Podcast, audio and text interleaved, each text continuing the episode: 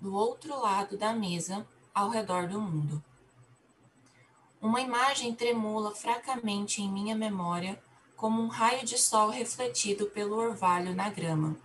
Eu estava sentada do outro lado da mesa do meu marido, logo após o nosso sagrado matrimônio. Ele olhou para mim com um coração imenso de Deus.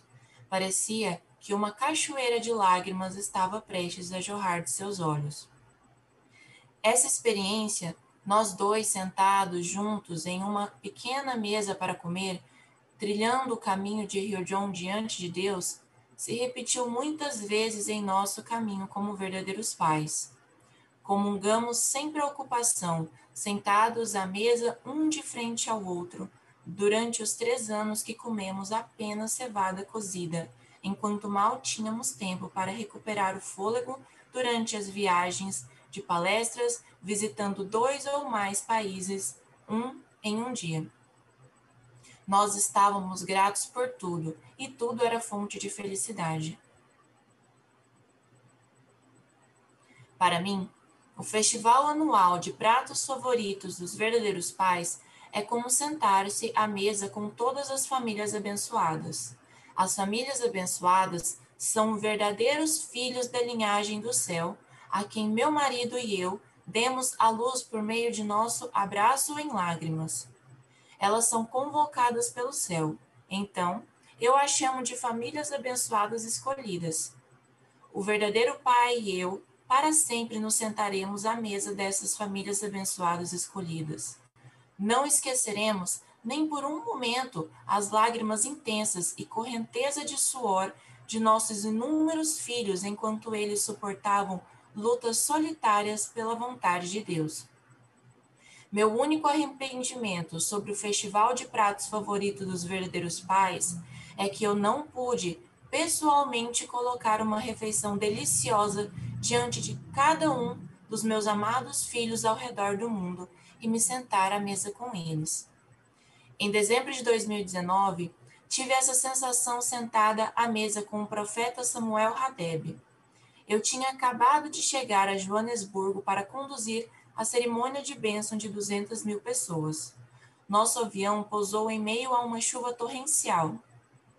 Quando entrei no saguão do aeroporto, fiquei muito feliz em conhecer o profeta Hadeb, que é como um filho para mim. Assim que me viu, disse: Mãe, eu queria muito ver você. Bem-vinda à sua casa na África do Sul.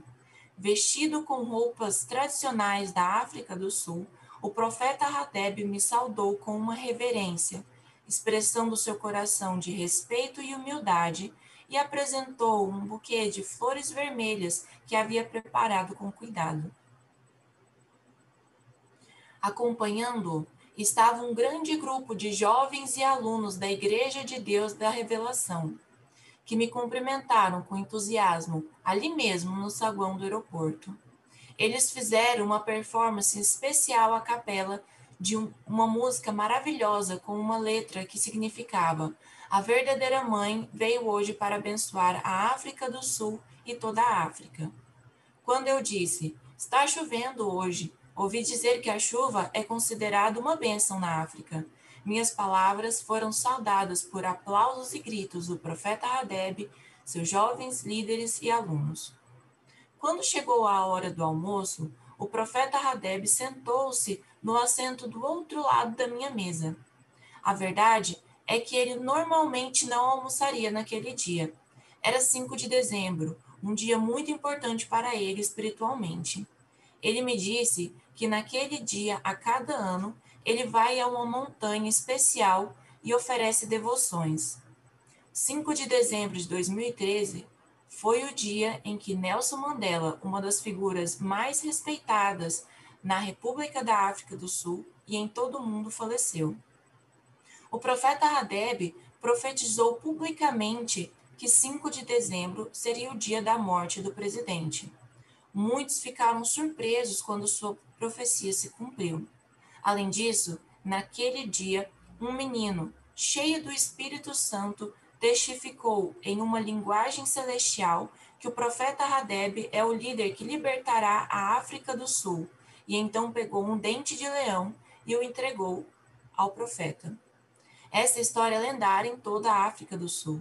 É por isso que, naquele dia de cada ano, o profeta Hadeb sobe a montanha para agradecer a missão celestial que lhe foi dada e para renovar a sua determinação de cumpri-la.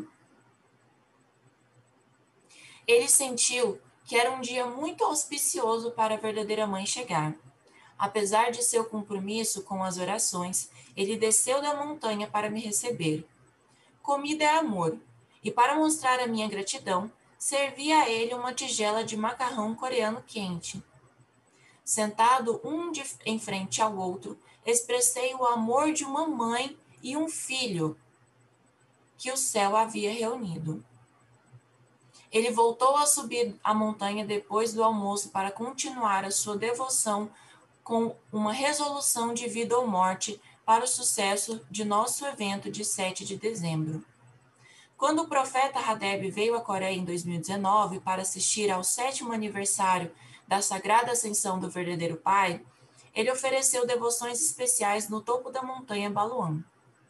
Naquela época, nosso secretário-geral, Dr. Yong Yun-ho, Yun Yun-ho, com quem o profeta Hadeb se tornou irmão jurado por meio por meu intermédio, o ensinou a usar hashi, pauzinhos. Então, ele se saiu muito bem a usá-los para comer o macarrão. A apreciação do profeta Hadeb pela cultura coreana foi outra expressão de seu amor e respeito por mim, sua verdadeira mãe.